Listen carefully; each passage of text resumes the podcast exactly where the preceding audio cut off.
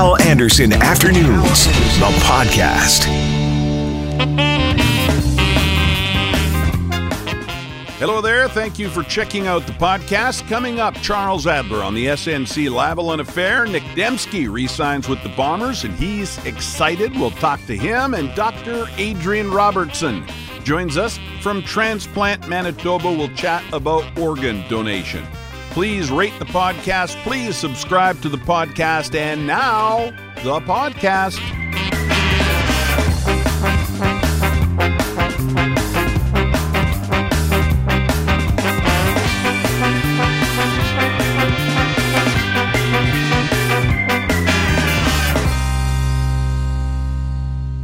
And I'm so excited to begin the show today with a conversation with a guy that I have not talked to in a while. Listen to him all the time, nine o'clock at night here on CJOB, but I haven't talked to him like this in a long time. Mr. Charles Adler. Hello, Chuck.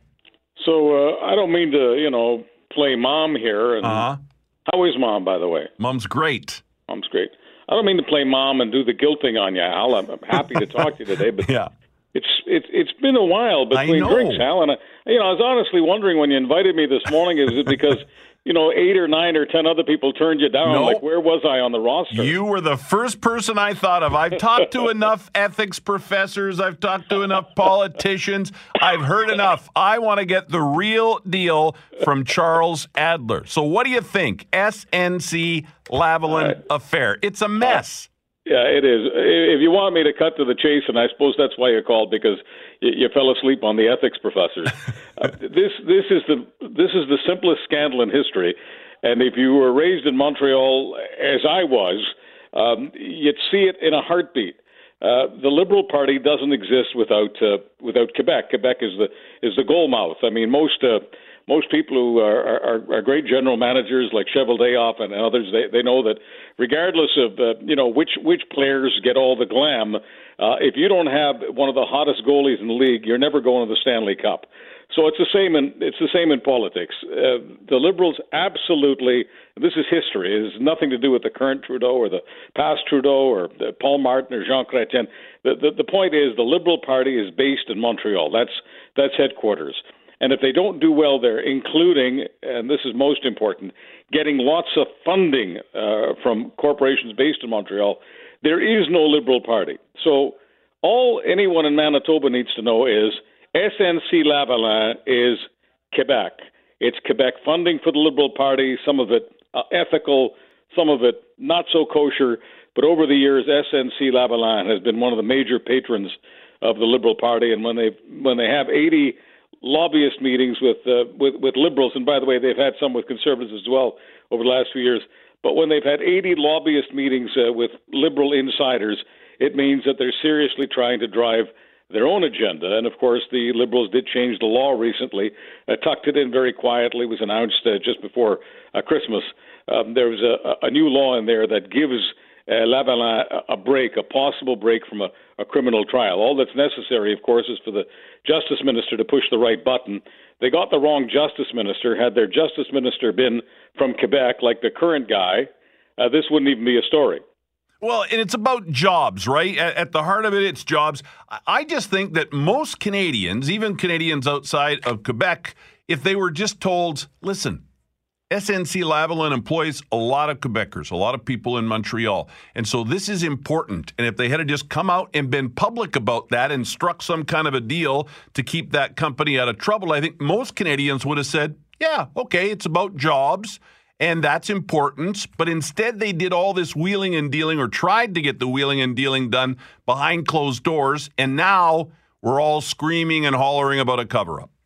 Well, you know, many years ago, and Hal, you'll remember this. There was a big controversy in Manitoba. Brian Mulroney was the was the prime minister, and the Defense Department wanted uh, Bristol, based in Winnipeg, to be building uh, planes. Right. All right, Yep. uh, fighter planes, like really, really important stuff for the military.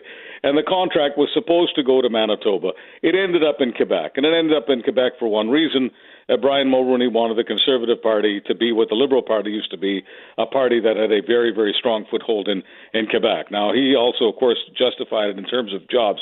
But here's something I think people need to understand about jobs in this industry and how I think that as far as media is concerned, you're more plugged in uh, to this uh, than most media people. I'm not I'm not saying that because we're buds and you're CJOB and I'm CJOB and all. I'm just I'm just being absolutely brutally objective about this.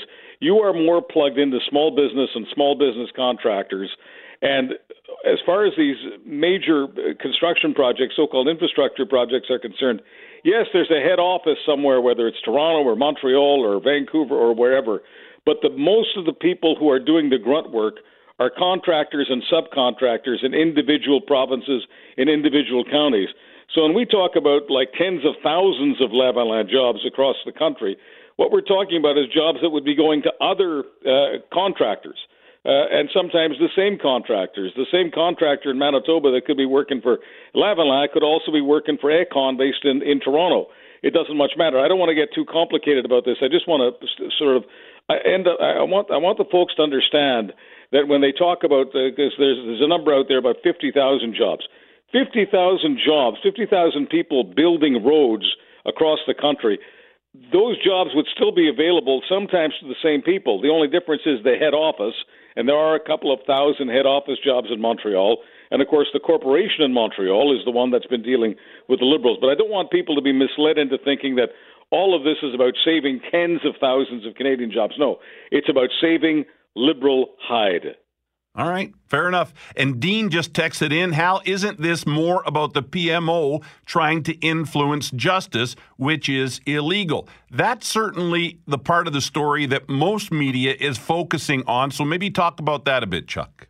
Well, they are they are definitely doing that. As I said earlier, there's a way for the uh, because of the, the current system that we have with the public prosecutor and this new law that's been written in, there is a way legally, quite legally, uh, for the government to influence that trial that Lavalin doesn't want to face. It doesn't want to face criminal prosecution because if it's convicted, it won't have any contracts uh, at, for at least 10 more years with its number one client which is the government of Canada. So that's why it's important for them to just pay a fine and then get on with it, as opposed to uh, be convicted in a, in a criminal court.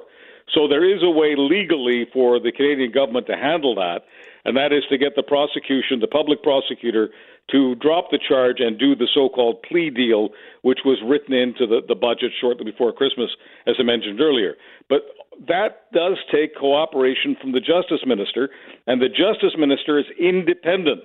The justice minister does not have to take any orders from the PMO or anybody else. It's it's a very unique position in cabinet, and it's because we want justice to be independent. We want equal justice and and all those wonderful things. So there's a reason reason why the justice minister is independent.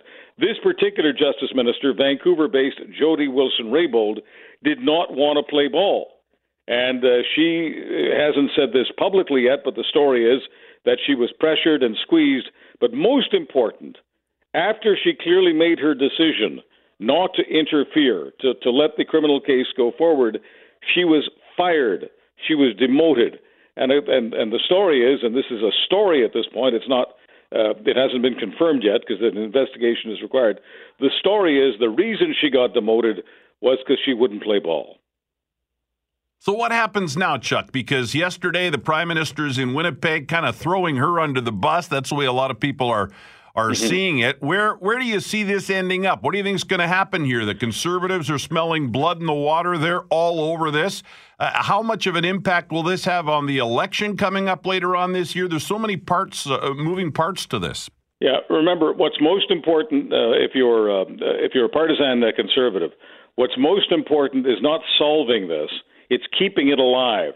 Because if this thing, if this little riddle got solved uh, in the month of February or March, would be next to useless for the Conservatives because the election's in October. So the idea is to stall and to keep the issue alive. If they wanted to get the issue done rather quickly, they could ask the RCMP to come in. And the RCMP generally comes in when they're asked to. Um, once again, a Winnipeg angle, years ago, there was a prime minister called Paul Martin.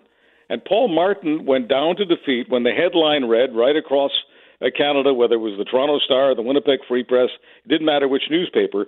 The front page was RCMP investigating liberals. So here's the here's the Winnipeg angle. The person who called the RCMP in to investigate the liberals, the one who made the complaint, was Winnipeg's own Judy Wasylycia-Leis And had it not been for Judy Wasylycia-Leis who of course was doing it under the direction of Jack Layton, Paul Martin might have survived. Hmm. Yeah.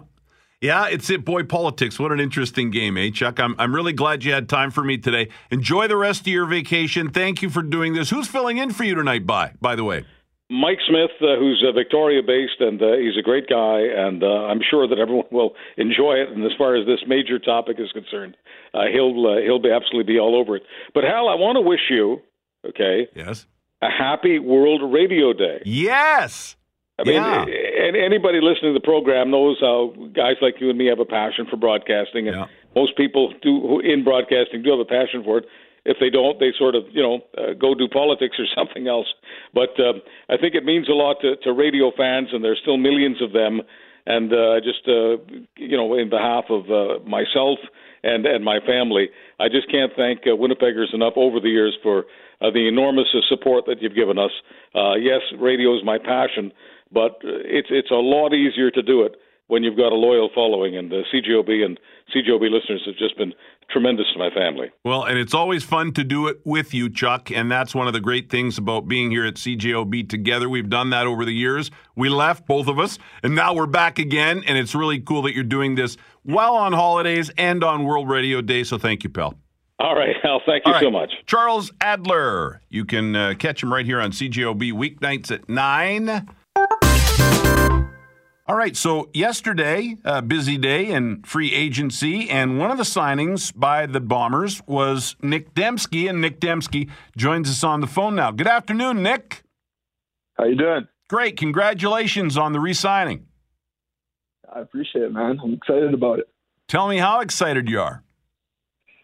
Honestly, ecstatic, man. When uh, when when when the deal happened, when it closed, uh, I mean, I was fist pumping around my whole house. So I, I wanted to get this thing done, and I wanted to be here. So it was, uh, I was pretty relieved when it finally got dealt with. Yeah, I'll bet. So, had you been talking with the Bombers uh, quite a bit, or uh, did it all kind of come together a lot yesterday, or, or uh, like take us behind the velvet rope a bit here? Yeah, honestly, you know, you know, I was pretty, uh, I was pretty anxious to get a deal done. I want, you know, as I said, I, I wanted to get this done, and uh, you know, it was pretty back and forth with with my agent and, and Kyle. You know, I didn't really uh, do much of the talking to them, but you know, uh, yesterday was kind of when it when it all came together. I was I was honestly getting a little bit nervous that I was going to have to test it out a little bit, but you know, as I said, we got we got it done, and and I'm definitely relieved. Why is it so important for you to play here at home now? I honestly, you know, it was it was a great season last year, not not only for myself but but for the whole team. And and I mean, I, I love the environment playing here in Winnipeg. I love the offense that we run. You know, the coaches are good, the players are great.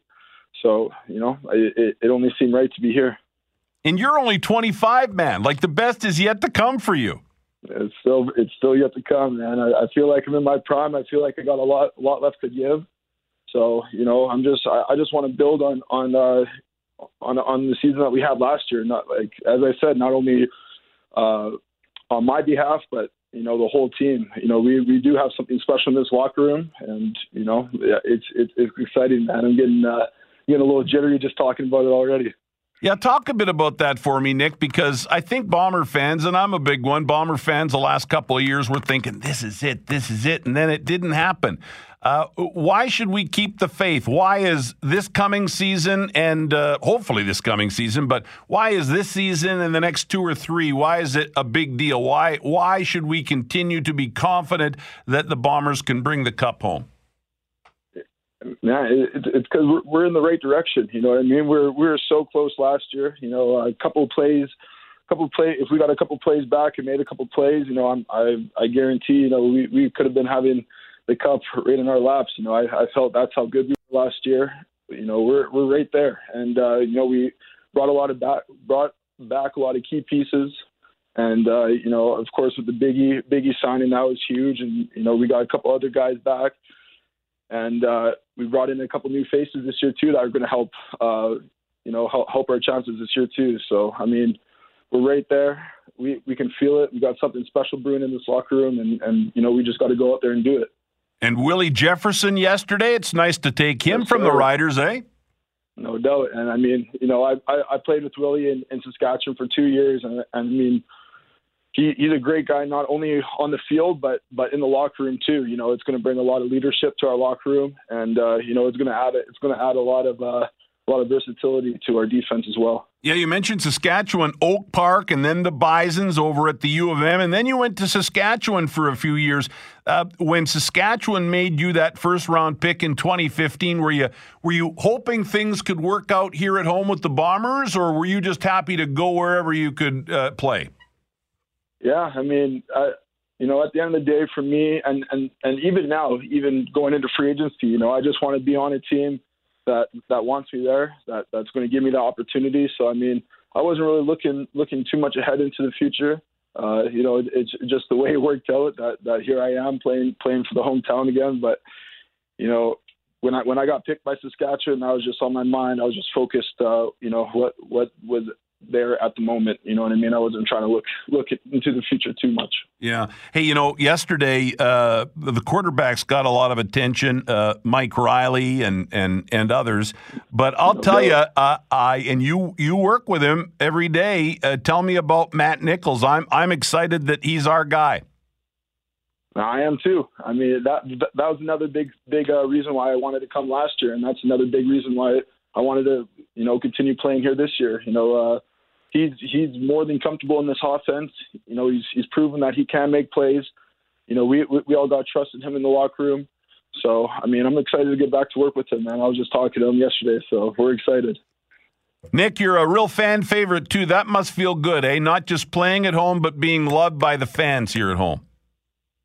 Yeah, I mean, and and that's the thing, you know, I I've got to experience it firsthand, you know, go, going to games myself, so you know, I know how passionate the fans are in Winnipeg, and and I mean, for for them to you know accept me and and, and want me here, that, that just it means that much more to me. So that's why I go out there and, and, and play with my heart every game.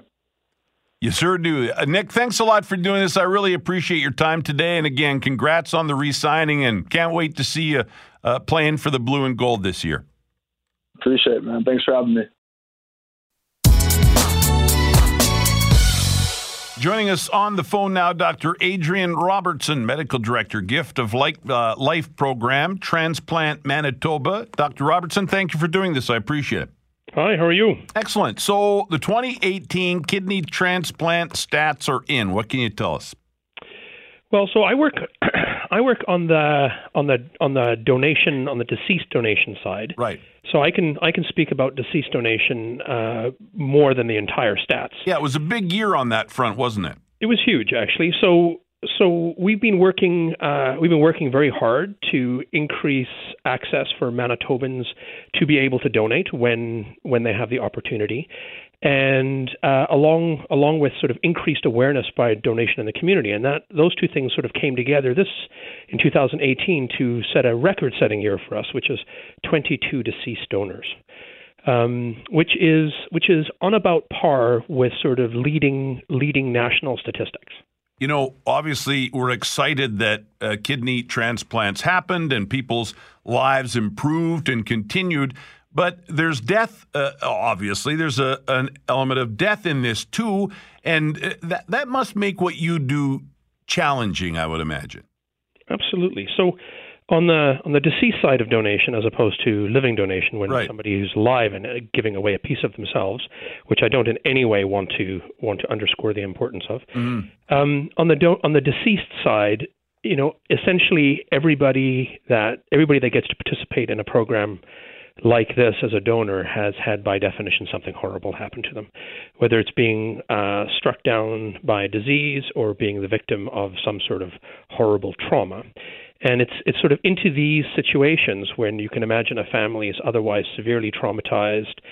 Um, experiencing experiencing uh, crisis um, sort of at, at its sort of most extreme level that that we have to we have to sort of enter into the situation and work with these families um, who work with us very very bravely to to contemplate the question of whether their loved one would would want to donate or not. Um, and this, the, you, you just can't underscore how, how difficult and challenging uh, this time is. Uh, how hard it is for people to to to think and navigate their way through the simplest question, and a question like organ donation is is is a much more complex and difficult question for for people to handle, especially under that kind of duress. Talk about uh, what you just said that it's a complex issue. Explain. Well, you know, I think I, I think that for for for all of us, we have different ideas of of organ donation uh, in terms of what's right for us and what's not not right for us. Um, and I think that I think that uh, the majority majority of Canadians, sort of in telephone polls, uh, agree that donation's a good thing and want to participate in donation. Um, but in a time of crisis like that, if if somebody hasn't left sort of clear direction, then there's then there's an element of uncertainty, and the un, the uncertainty can come can come from a whole variety of of, of areas, um, including uh, mistrust of the medical system, uh, fear fear of myths myths around organ donation, uh, or, or or even just their own their own or their families families beliefs around around what what should happen to a body and, and should a body remain whole, things like that. And so I think when it comes time to decide around organ donation, um, it's much better if people have talked this out beforehand. Um, and that way, if somebody does have a tragedy befall them where they do have an opportunity to be an organ donor, their families have a much easier time of knowing knowing that what was right for them, a yes or a no. And and both can be equally good. It's not it's it's not about trying to force people to be yes, but it's for people that for people that, that do want to do want to give or people that clearly don't want to give for their family to know to know know your wishes so that they're not stuck trying to struggle through it um, and sometimes we have like multiple camps in a family where some people strongly believe the person would want to, other people strongly believe they wouldn't, others are unsure, um, and and that just causes duress duress that's not necessary. And even, uh, and I gave away, uh, I gave out the website earlier, signupforlife.ca, signupforlife.ca. Right. Um, and, and we saw big numbers on that front too, and I'll get to that in a second. But I'll bet you there are times when somebody goes to signupforlife.ca, they say, yes, donate my organ, something happens, uh, they die in an accident or whatever and uh, the direction has been made that they want their organs donated, but I'll bet you there are family members that don't agree with that, even though they've made it clear what they want. Well, so that definitely happens, and and so so this is this is where it really comes down to two pieces. So the going to say signupforlife.ca is definitely the right thing to do, um, so that you can register you can register your consent, and and then if you're ever in a position to donate, uh, we can look at that registry and, and and see what you've said, okay, and then we can we can use that information when we're approaching your family and say, look, this is what this this is what you indicated to us on our intention to donate donate registry. Um, but the, the second part of it is to make your wishes well known to your family, and your family doesn't necessarily have to agree with your wishes.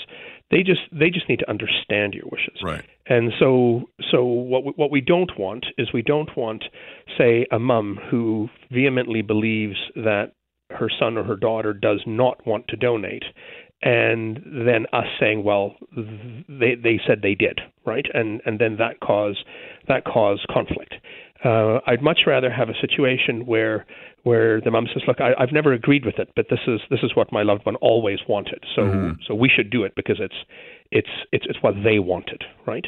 Yeah. Um, and so having those conversations, I think, are super important. Um, one of the things that we that we work towards is what we call the enduring conversation, or the, the enduring decision. So we want people to arrive at the yes or the no that they would arrive at outside of that heated emotional state uh, of the of the emotional crisis. And so you know, in an ideal world, that's sort of dinner around the coffee table. That's that's that, or that's conversation around the coffee table. That's conversation at dinner, um, where not only do you express your wishes, but your other family members share their thoughts and ideas. Um, and by by just initiating that sort of simple conversation, um, not only might you express your desires, but you might also know know the desires of your other family members at the end of the day, all all which might which might uh, make things easier on on your whole family if if one of these tragedies befalls you. Are Manitobans more now than ever uh, signing up, registering to donate their organs and, and tissue? Absolutely. Um, Manito- Manitobans are are very community minded, uh, very generous, uh, very kind people as a as just a general concept. Um, the, in changing from that blue card that we all used to sign and carry in our wallets, right? Um, you know, the, the, you know, as as the world changes, we become more modern. So now, sign up for life is really, really taken taken off from those blue cards. So while many of us still have those blue cards in our in our wallets, what we should really be doing is is is recycling those and going to sign up uh, signupforlife.ca and registering our, our, our wishes there. Um, and while while the numbers there are the, the, numbers on the website are still small. The website is still relatively young, um, but we've we've seen dramatic growth in the in the last few years, and especially in 2018. Um, and I think I, I think that the, the, numbers on the website uh, don't don't truly reflect the the giving nature of all of Manitoba. It, it just it just just reflects the the penetration of how successful we've been in getting the word out uh, to go to sign up for life and people taking the time to do it. Um, but I think I think I think Manitobans are doing it more and more every day. Yeah, I think you're right. I think uh, a lot of Manitobans that haven't gone to the website would be willing to do that. They just haven't yet. And so, how do we make that happen even more, Doc? Do we just keep talking about it? You know, I think I, I think I think the best way to do it is is is through is through encouragement. Um, I'm not sure. I'm not sure that there's that there's a, a, viable way at this point where we can where we can make it make it make it uh, make it either mandatory or, or or make it make it a part of a process. Say when you're getting your new driver's license, um, th- those those things make it make it. I, I, I think in some ways in some ways um, you know like too much too much of a system. What I what I'd much rather see is is people hear this uh, hear this kind of conversation that we're having, Hal, and then and then say, look, you know, sometime this week, let's sit down as a family and let's talk about this. And at the end of it, and at the end of it, let's take the time to sign up.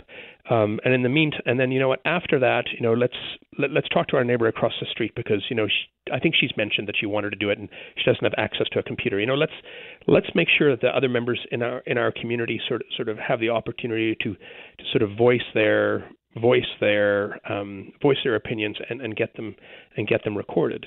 Um, and I, I, think I think really a, a, grassroots community sort of movement is really the best way to do this.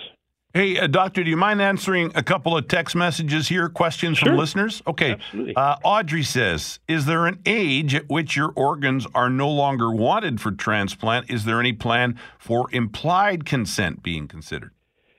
So the so the so the the first the first question about about age of organs. So our oldest set of lungs that we've ever donated in Canada is 88, and our oldest organ was a liver that was in that was the person was in their 90s. Wow. So you know, regardless of people's age or regardless of their health, if you would like to donate, I would encourage you to sign up and not make not make sort of predetermined decisions that we wouldn't want we wouldn't want or we wouldn't consider your organs. I also think there's something intrinsically healthy about being willing to give, uh, even if even if ultimately ultimately um, when my organ donation team uh, you know reviews reviews somebody as an organ donor and we can see that they wanted to be an organ donor but the situation isn't going to work out mm-hmm. um, there's there, there, there's still something tremendously healthy about being having being willing to be a to, to be a to be a donor so I would not let anybody uh, I would not discourage anybody for signing up based on based on age or, or, or other other illness. And what about the implied consent part of that? So the implied consent part, I have I have a bit of an issue with. So so the idea of implied consent essentially is that what we're going to say is we're going to assume everybody wants to give, and then people have to register their no. Um, my problem with that is is that we end up having the same conversation, but we're having the conversation from a different side. It's the side of me assuming that I get that I get your organs, as opposed to me requesting your organs. And I really do believe that this is a gift, and it should be a gift, and I shouldn't ever assume assume that I'm going to get a gift from you. Mm. I think Manitobans are very generous people, um, and I think they, I think, I think, given the opportunity to give, they will give, especially when asked in the right way and given given the opportunity when the when the opportunity arises. I think asking people asking people to give by default um, is is not likely to win the hearts and minds of people. Yeah. Right. Uh, by the way, Audrey texted in again and she said, I'm signed up and I have been for a long time. So Audrey is, is in, which is fantastic. Another uh, quick question here Can diabetics donate? Absolutely. So again, again, um, just just like with the with the response to Audrey, um, depending on depending on what sort of other medical history you have, we, mm-hmm. we, are going to take that into consideration um, around which organs we can use and and and and in what kind of recipient. Uh, that being said, let's let let us figure that out. If you're willing to donate, yeah. you you sign up. Uh, let us let us um, let us celebrate you uh, as somebody who's willing to give. And at the day and time time that that that that happens, uh, and again, only a very very small percentage of people that want to donate. Less than three percent of people die in a way uh, in Manitoba every year that could donate. Uh, so if you're one of those one of those people, let us sort out if at, if at that time there's something that we can that we can offer, um, and you just let us know about about your willingness your willingness to be a giver. Boy, I just heard an interesting number in there. Only three percent of Manitobans die in a way where their organs can be used. Correct. Correct. Wow, that's a small number. It is a it is a very small number, which which which is why it makes it makes it so crucial that that that people that do want do want to donate organs um, make their make their intent uh, known, so that when we when we when we approach those people that are in this in this unique situation to donate, um, if if it's their wish, we can we we can work to make their wish come true. One more question and a quick answer, please, Doc, because I'm way over time here. Sure. What if someone wishes to donate when they're young, but then as they get older, they change their mind and want to withdraw from organ donation? So people can draw from organ donation at any time. So so there's a provision on on sign up for life for that. Plus plus if you again let your family know that look I wanted to donate but I no longer want to donate, that that's going to ensure in, in, ensure that your wishes get carried out. It's all about communication. Adrian, thank you for doing this. I really appreciate it. Very welcome, Hal. Thank you so much.